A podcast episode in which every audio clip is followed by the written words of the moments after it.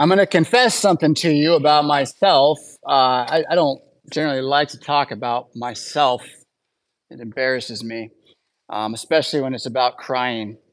But um, after a week of, of really letting this text from Ezekiel and John be my beacon, you know, my, my, my baseline of study in the Bible as I walk through the week, that's what the sermon text is in my life.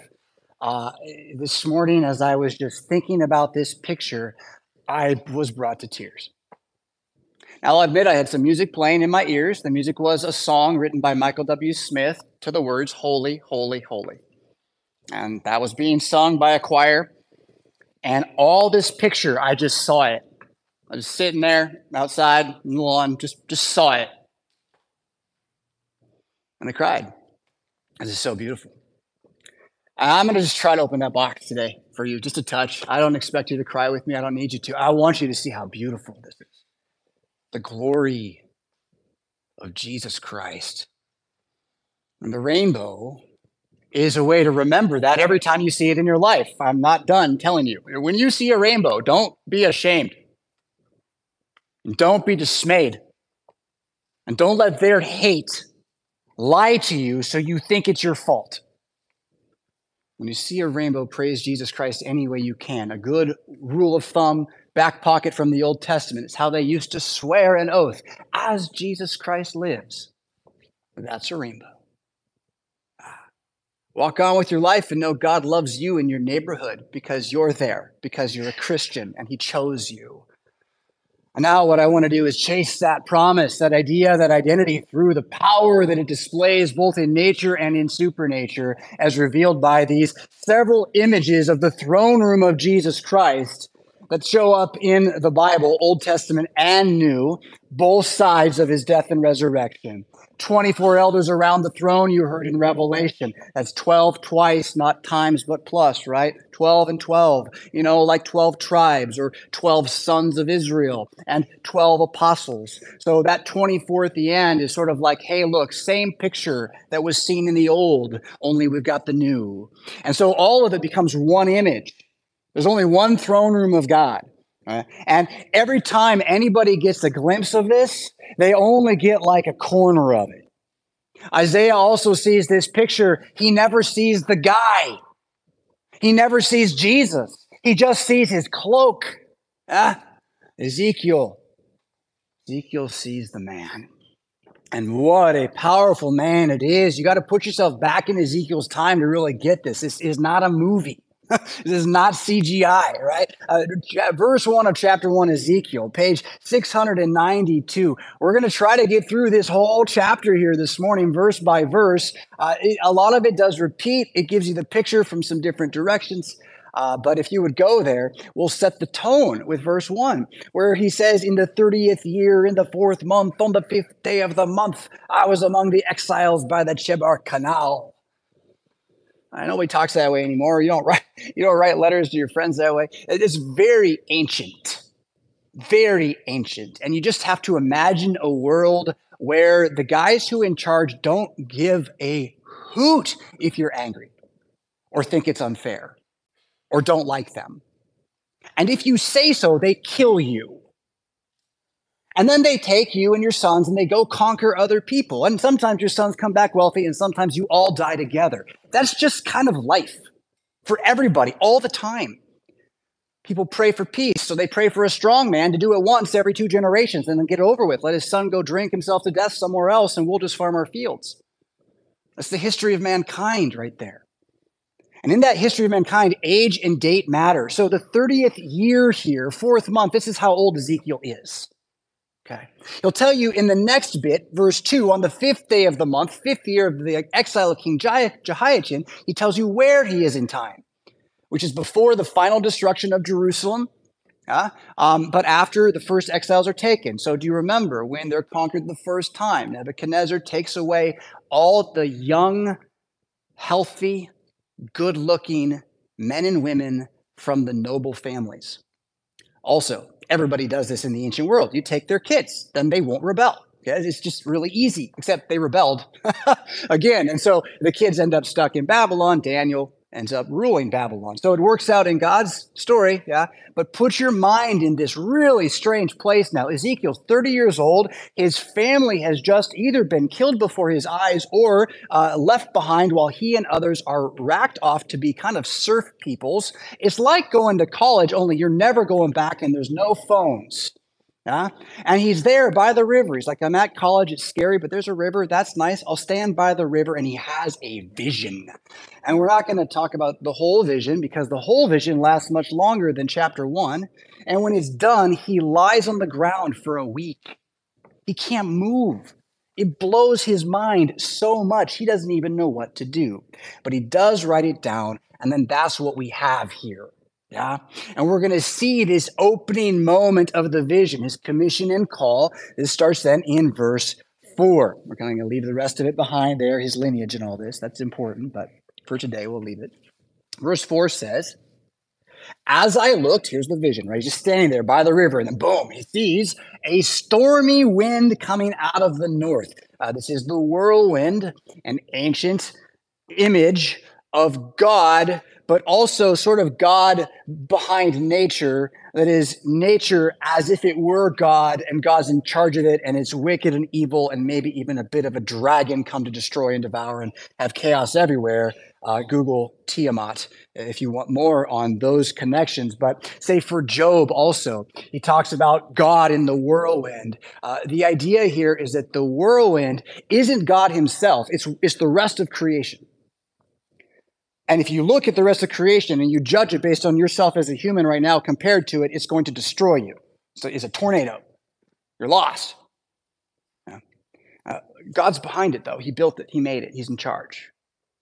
So, well, Ezekiel sees the, the storm, though. He's like, the storm is coming, right? The, the, the whirlwind's going the tornado's going to come up to me and sit beside me. I'll just stay here and cry, right? That kind of thing. Um, the great cloud, the cloud that descended on Sinai, you see how deep this text is already. Like every reference is to something further back. Uh, with brightness all around it, fire flashing forth continually, and in the midst of the fire, gleaming metal. So he's like, he's on top of Mount Sinai with Moses, too, right? So all that's around him. And there's this metallic glow to everything. You know, streets of gold, sort of. Uh, I think it's more about substance, right? It's symbolic of substance, that metal is solid Even when it's liquid, it's more solid than other liquids, right? It's, it's, a, it's a heavy duty kind of thing. And so when you get to see the glory of God, it's a heavy duty kind of thing, right? It's, it's, not, a, it's not a flower. Um, uh, it, it does maybe grow flowers. So he sees this gleaming metal, and then we get these, these creatures. Verse 5 In the midst of it came the likeness of four living creatures. So he calls them living creatures. Uh, in uh, John's text, they're called living creatures. In Isaiah's text, they're called cherubim. Um, there's another place where they are maybe called seraphim.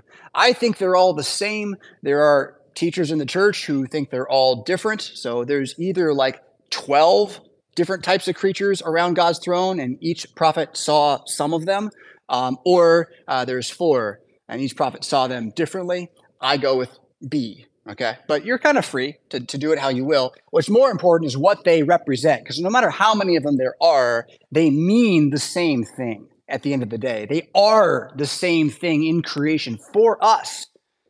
And that is intermediaries. Not that they mediate God's grace to us, but they pray for us. They praise for us. More than that, we praise with them. They, in one way, praise as us. That's why they all, no matter what they look like, have the form of a man is because man is the head of creation. And so while all creation's praising, even if man's too stupid to praise God and lives in unbelief, creation around him still singing to his God for him. And what happens when we sing too? And that's the regeneration of the spirit right there. Now let's look at these guys. I just made the claim that they represent creation. Let's look at why that is. So uh, it, it, goes on in detail for quite some time here. I'm going to read it all. Uh, from the midst of it came the likeness of four living creatures.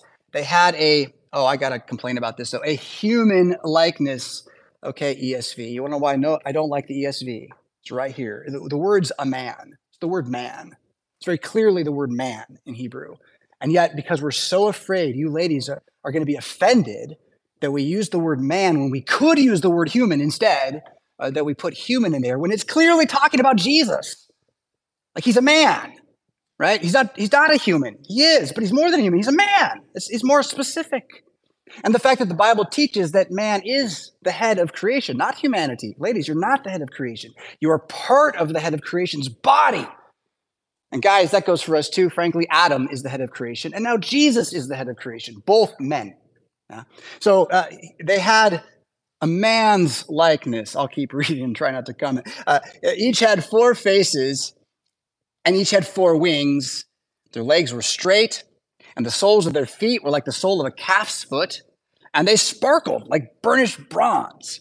Under their wings, on their four sides, they had human hands and the four had their faces and their wings thus. Their wings touched one another. Each one of them went straight forward without turning as they went. For the likeness of their faces, each had a human face. The four had the face of a lion on the right side. The four had the face of an ox on the left side. And the four had the face of an eagle. Such were their faces. And their wings were spread out above. Each creature had two wings each of which touched the wing of another, while two covered their bodies. And each went straight forward. Wherever the Spirit would go, they went, without turning as they went. As for the likeness of the living creatures, their appearance was like burning coals of fire, like the appearance of torches moving to and fro among the living creatures. And the fire was bright, and out of the fire went forth lightning and the living creatures darted to and fro like the appearance of a flash of lightning. That's that's a lot to absorb, and I don't even know. I'm not sure I know where how to see those hands in the armpits thing. I, I don't I don't know how to picture that.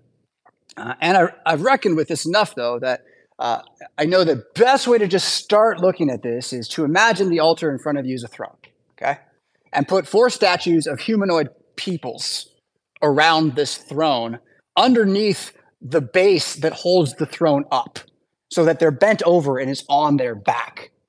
Okay? And each of these humanoids is positioned in such a way that when you look at them from where you are, you see four different types of faces.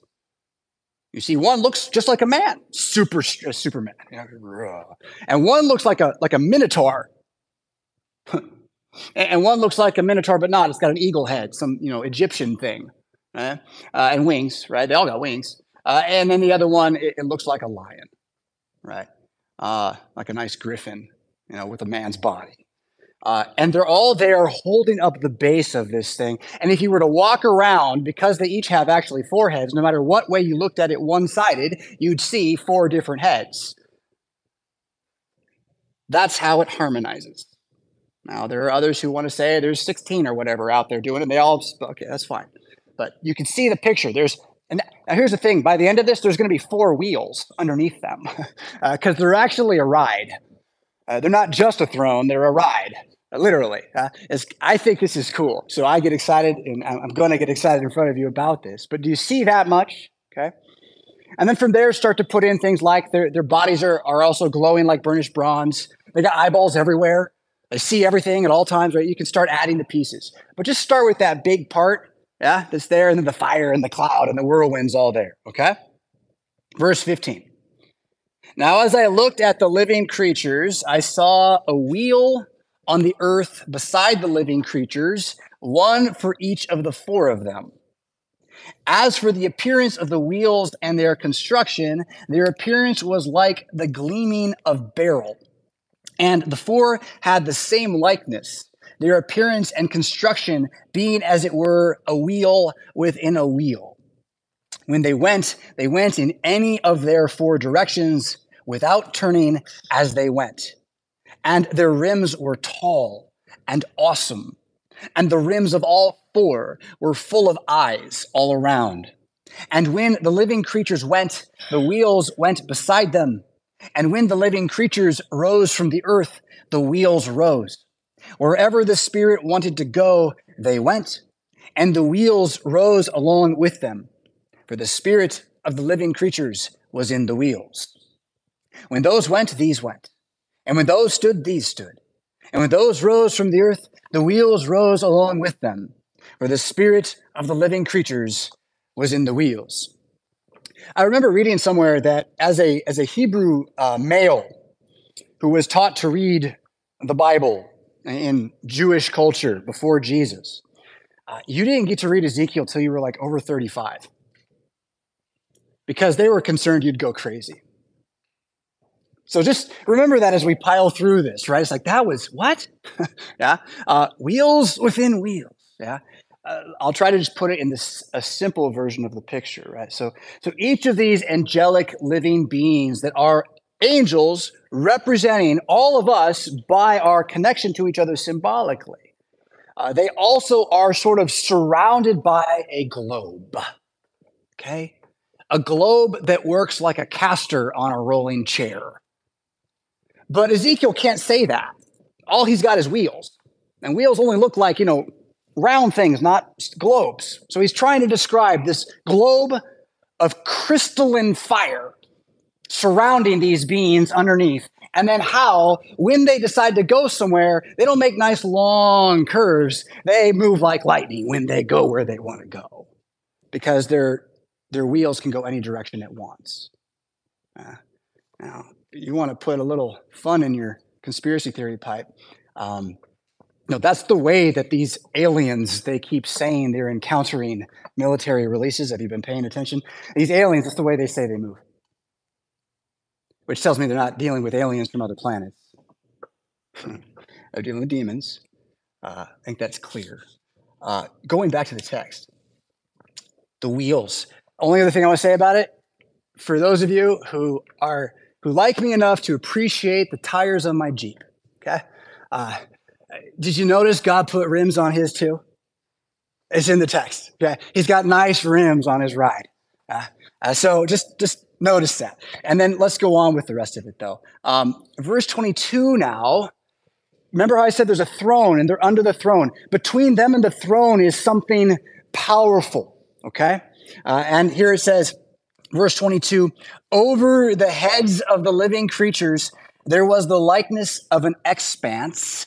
So like old king james firmament. We're going to come back and talk about that word. It doesn't come into english easily.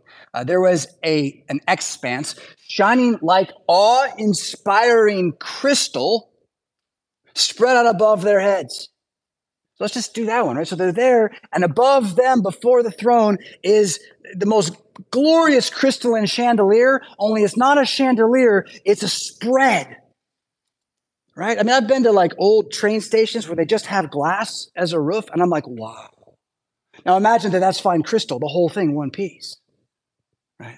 Again, like movies have numbed us to this. You read it and you can't picture it because we have to just, you have someone has to show it to you, right? We have to slow down then and ask, what does it mean? And you'll find you can do this. You can do what I'm doing. You can see it. You have to slow down, right? Let the text say something. Uh, so the crystals above their heads, firmament is called. Okay. So this comes out of Moses, right? Where God creates the heavens and the earth and he spreads out the firmament. Uh, the best English for this is sky. Really, the sky. It does everything the word firmament does. It's just the problem with the word sky is it the sky is a lot of different things. The sky is like a layer of atmosphere, followed by like the sub-atmosphere, followed by you know the satellites, and then there's the place where the moon is, and all that. Right. So that's all sky. And and frankly, where Jesus disappears behind the clouds, and we're seeing him at right now, is also sky. So this firmament idea is kind of a tough one. But when you remember that once upon a time, Copernicus didn't exist. And so everyone did think, you know, the sun comes up and the sun goes down, and that's all we know, and that was enough. You know, this idea about spinning through space and stuff.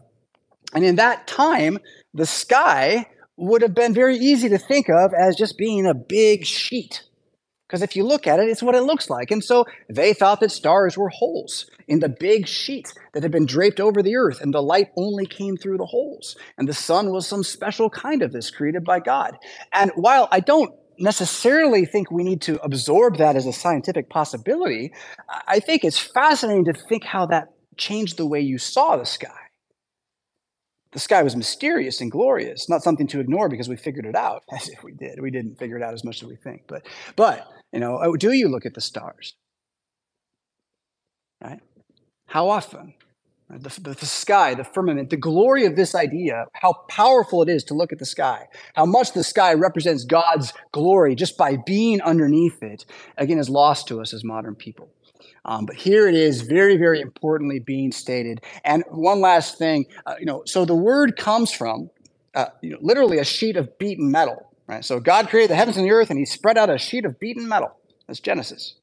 Uh, well, you know, how else do you describe in a world without you know printing presses what a flat thing is that's spread out what other words do you have but the thing is uh, there is a word we can say in english that does all of this as well. It also explains the word sky and that'd be called a field right? It's a field. God spread out a field. It's just up above us in three dimensions. Yeah. Uh, so that's this firmament that now is seen as the most glorious crystalline structure. You ever zoomed in on like salt crystals or of course you've seen snowflakes? Yeah. So can you just imagine that with me? Yeah. Uh, and uh, let's see. I, I got to go back down here. Um, verse 23 under that expanse, that crystal, their wings were stretched out straight toward one another. And each creature had two wings covering its body. So you see two uh, statues like these creatures, pointing to these creatures uh, in the temple and in the tabernacle that Moses builds. So God forbids images, and then he tells them, make this statue and that statue. and so they have these, these angels that are the cherubim, seraphim, uh, around the Ark of the Covenant. And one of the things about the statues is their wings stick straight out, and one hits a wall, and one hits another wing. And there's only two of them because they're standing behind it. So the revelation is growing. Yeah. Um, but this idea about their wings being stuck, so they're in these globes, as man like humanoid creatures of wings and fire holding up this thing, but their wings are also spread out. So it's like a complete construction, it's a framework. It's solid. Again, glory is solid. It's a really good way to think of the word glory. Uh, verse 24, when they went, I heard the sound of their wings like the sound of many waters. It's pretty cool. Waterfalls are amazing, noisy things. Uh, like the sound of the Almighty. Oh, it's God, actually. They sound like God, right? Because when you get all creation together, it sure looks like God uh, until you are told by God it's not, that He made it, right? All false religion worships creation because they don't know the true God. It's, it's very easy to do. Um, the sound of the tumult of an army. Again, something probably none of us have really been near. Uh, but a couple weeks ago, I was in a pretty loud place. I can imagine that. Uh, there was a voice from above the expanse over their heads Uh, when they stood still, they let down their wings. We'll leave that for another time. Going on, verse 26. And above the sky, firmament, crystal field over their heads, there was the likeness of a throne. So here's your throne finally. Make it the coolest medieval fantasy, sci-fi, steampunk, you know, cosmic horror, whatever throne you can, except just make it made of sapphire. yeah. So whatever you think that throne looks like, it's all a sapphire gently textured to be a place to sit. And seated on it, and notice how it says likeness of a throne, likeness of a man. Ezekiel's a little afraid to acknowledge that this is actually God or he's actually, it, it looks like a man. I don't even know what's going on. He's, he's overwhelmed by it. But the likeness of a man, he's not incarnate yet. He is pre incarnate. He is the Son of God. He will be the Son of Man. And then how does he look? Well, upward from his waist he's shining like molten metal. His whole body is just made of molten metal. I mean, I remember watching like an X-Men movie where there's this guy, Colossus or something, who, who will turn into metal and then go away from, but he's like, he's like silver, gun, gun silver metal, right? That was cool. But molten, again, well, I can add to that then. Picture it. Like the appearance of fire cloaked it says. Uh, and downward from what had the appearance of his waist, I saw the appearance of fire, and there was brightness all around him. So you just only see him from the waist up, and it's just kind of like fire everywhere around him. And what's the waist up? Looks like it's fire that's been contained. That's power right there. But then notice that all of that's a rainbow. Like you didn't see it the whole way, right? You, you just saw fire, right? It's whole rainbow the whole time. It's all the promise of God never to destroy again. That this fire is for purification. This fire is for salvation. This is the fire of his love for you. This is why he died. All in a moment and in a picture. Such was the appearance of the likeness of the glory of Jesus. Jesus Christ is Lord. I encourage you to read his name into the Old Testament as often as you can in good conscience. It's pretty clear here. This is the appearance of the glory of Jesus Christ, pre incarnate. If you want to get over to Revelation, we're going to touch on it on the way out the door. That's going to be page 1030, 1030 for chapter 4 for this same image uh, that we just saw. And I want to call like three things out to just amplify from what you heard read before. Because uh, whereas Ezekiel is seeing this rainbow fire promise, that promise is not taking place yet in history. And Ezekiel's going to wake up and live the rest of his life as sort of a, a slave in somebody else's kingdom. He's got a nice job in middle management, but he isn't exactly a free man, nor does he have the freedom of religion to go to his temple because it does not exist. So it's not as though everything's fixed right? And what we're going to see from John is John saying, actually, everything's fixed. And then you're like, but what Trump? But but but what Biden? And no, no, no. This is the point. Actually, everything's fixed. Nothing's going wrong. It's all right on time. It's all right on plan. Jesus just wants to save you and whoever else will come and hear his word. He's not too worried about the future economy of the United States. He really doesn't care. He's more concerned about the repentance of his people who forget his ways. That's what he cares about picture of the throne, John's picture. Notice the, it's not like the other one was negative, okay? It's not like Ezekiel's negative, but notice how it's just even more good. After this, I looked, there's a door in heaven. The voice I heard speaking says, Come up here. Ezekiel's down on the bottom, watching a tornado of fiery rainbows with living creature beasts in it. From the bottom, what changes? Come up here. Remember the parable? Don't seat at the best place at the wedding. So the master may say to you, Come up here. Come up here. The door is open. Remember how there was a crystalline frame that kept the creatures away from God? Well, come up here, creation. Unity has been restored. Yeah? right there. Come up here. I will show you what must take place after this. I'd translate that behind this, but we'll leave that for another day. At once I was in the spirit. Behold, a throne stood in heaven. So John is like screaming, if you don't know Ezekiel, you need to read Ezekiel. It's a, it's a sapphire throne, right? Everything we just saw, he just referenced it. He doesn't have to repeat it. You know it. I saw the throne one seated on the throne. You know who that is? I'll, I will add that his, his brass fire molten body also looked like jasper and carnelian. So really valuable gems, not diamonds, not emeralds, but others. More rare, actually, if you think about it. Um, so really beautiful, beautiful crystal of high value and substance. And all around the throne was a rainbow that also is a crystal. It has the appearance of an emerald. Don't think green. Think more expensive than most stones, not a diamond. That's, that's an emerald. It doesn't mean green in the ancient world. It means more expensive than the other ones. Sapphire, too, more expensive than the other ones. And you know that an opal's not a sapphire, right? They just thought in bigger terms than we do. So this, this rainbow is now crystallized. The fire has become a new creation. You see the transition from Old and New Testament, I hope. I hope you touch on the shadow there, okay? Um, uh, around this throne now, there's men 24 men, these elders. Again, Old and New Testament Christianity, the church on earth. Uh, they're clothed in white garments. That's got to be the blood of Christ. Golden crowns on their heads. That's your baptism. It shines and makes you whole. Uh, from the throne, still a lot of noise.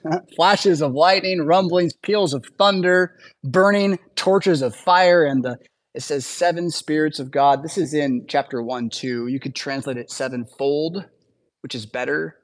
So in that way, you could also see the word seven as being coterminous with the word holy. Like it means holy when you say seven in Hebrew. Okay, so the seven spirits of God is the Holy Spirit, God Himself. It's not some other ghosts. Um, so they're there. So the, the, Spirit is there as fire. The Son is on the throne, um, and the Father is behind it all. Around the throne, on each side of the throne, are four living creatures. There they are again, full of eyes, front and behind. He's, he knows you know what they look like from what we just heard read. The first living creature, like a lion, the second, an ox, the third, a man, the fourth, an eagle, six wings, and there it is. They sing. They sing what Isaiah heard them sing Holy, holy, holy, Lord God Almighty. God, you are not us. God, you are not us. God, you are not us. You are Almighty, and your glory, the rainbow that takes fire and makes it crystal, it fills the whole earth. I skipped one piece there. Uh, I went over it, uh, and I'm not going to go back to find the text because we're out of time. I just want to point out for your study the next time you see it. So he comes up to where they are. The four living creatures are where the throne is. They used to be under the throne. They're up where the throne is. So what happened to the crystalline expanse? Where did it go? Well, underneath all of it now is the sea, an ocean. And it's as still as glass. There's no chaos anymore. There's nothing separating us from God. It's all been restored because that one who was up came down, went down deep, came back, and went up again on your behalf. We're not done yet. Chasing the rainbow three weeks. In Jesus' name, amen. Please rise for prayer.